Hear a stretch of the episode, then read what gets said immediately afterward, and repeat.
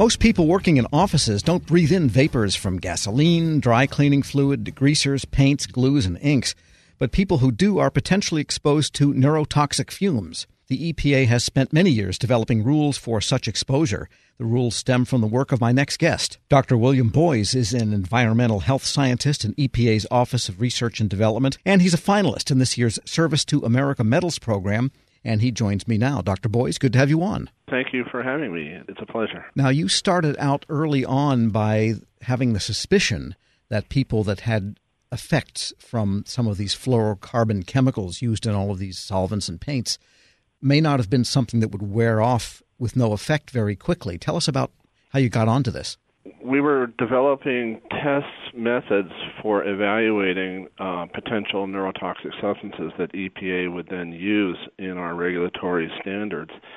And there were um, several epidemiological studies from places uh, like Scandinavia and other um, places around the world that were showing that painters and printers and people that were exposed to organic solvents uh, in paints, particularly um, things like toluene, that um, those people had persistent deficits in their neurologic function, and it was a variety of different uh, deficits, uh, memory problems, cognitive problems, and uh, visual problems. And so uh, those studies were controversial. They were uh, small sample sizes, and there was a fair amount of resistance to them. So, in order to verify that these studies might be um, onto something, we did a series of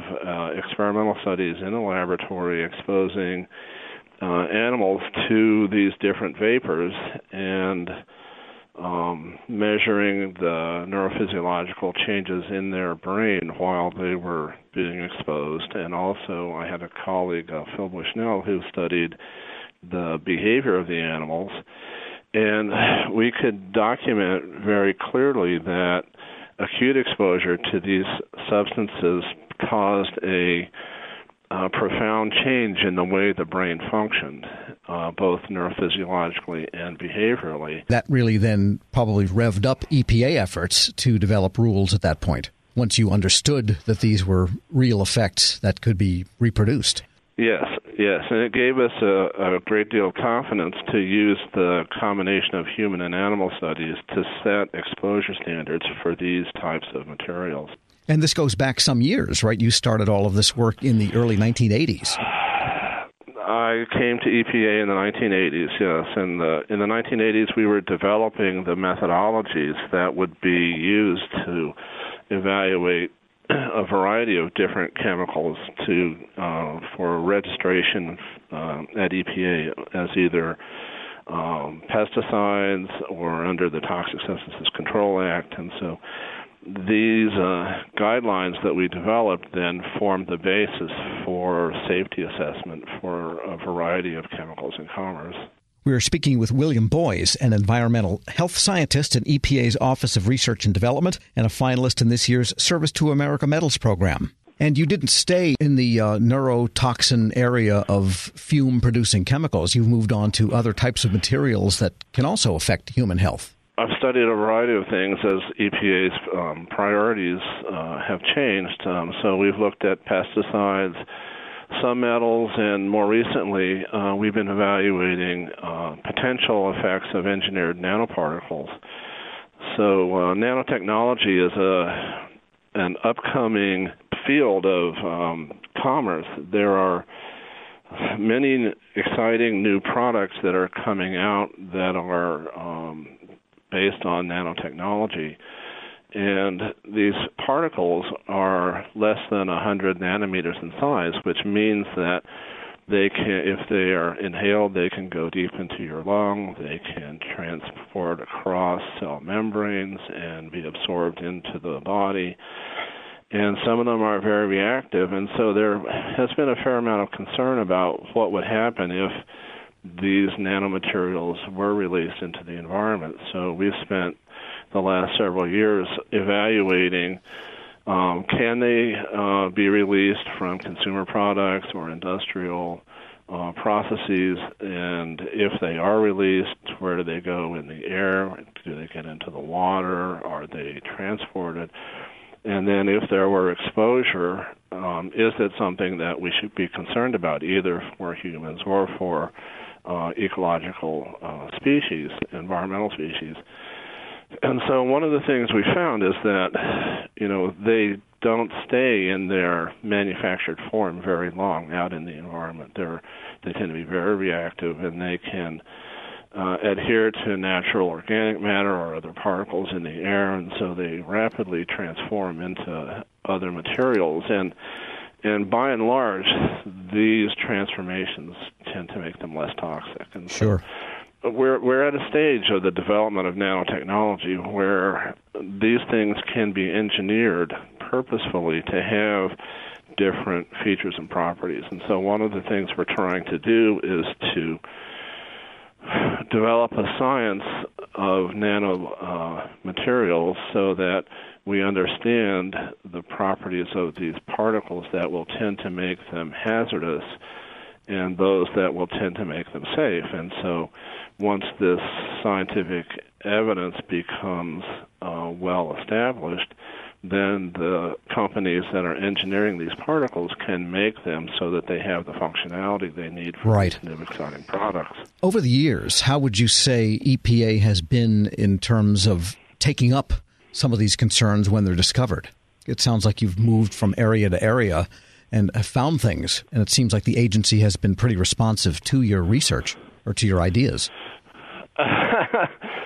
Um, uh, occasionally it does. You know, I I am a, a researcher, and and it really is gratifying to see your research have a influence in public policy. Um, EPA is governed under the laws that are passed by Congress, the Toxic Substance Control Act, the FIFRA, which is the Federal Insecticide, Fungicide, and Rodenticide Act for pesticides, the Clean Air Act, for example, for air pollution, and so under those different laws, there are mandates that EPA generate scientific evidence to help EPA make decisions that are required under those acts. And so we are governed by those statutes. And um, by and large, they have a wide variety of of needs uh, that we try to um, pursue and to fulfill. And so partly the research uh, that we do is driven by the regulatory agenda of EPA's different offices that have to mandate, that have to follow those uh, federal mandates. Dr. William Boyes is an environmental health scientist in EPA's Office of Research and Development and a finalist in this year's Service to America Medals program. Thanks so much for joining me. My pleasure. Thank you. We'll post a link to more information and to this interview at federalnewsnetwork.com slash Federal Drive. Hear the Federal Drive on demand. Subscribe at Apple Podcasts or Podcast One. This episode is brought to you by Zelle. Whenever you're sending money through an app or online, it's important to do it safely. Here are a few helpful tips. First, always make sure you know and trust the person you are sending money to. Second, confirm you have entered their contact details correctly. And finally, if you don't trust the person, or your recipient is rushing you to send money right away, think twice before sending money through an app or online. With classes in crisis communication, influence, and data presentation, Gonzaga University's online Masters in Communication and Leadership equips you with the tools you need to communicate clearly and encourage creativity in any industry. Concentrations in digital media, strategic communication, and global leadership allow you to customize your degree. Visit gonzaga.edu slash communication and learn why a master's degree from Gonzaga can help you take your career to the next level. That's gonzaga.edu slash communication.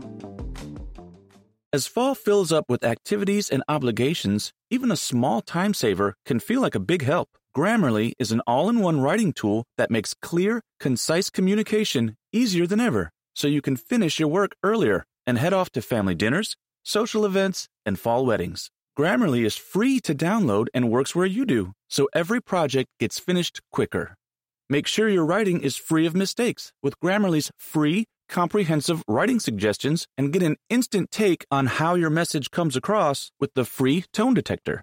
Let Grammarly Premium's sentence clarity rewrites help you find the perfect words on the first try. You'll be confident writing client emails, deadline driven reports, and presentations without staying late at the office. Get more time back in your day by writing with Grammarly. Go to grammarly.com slash podcasts to sign up for a free account. Then get 20% off when you're ready to upgrade to Grammarly Premium. That's grammarly.com slash podcasts.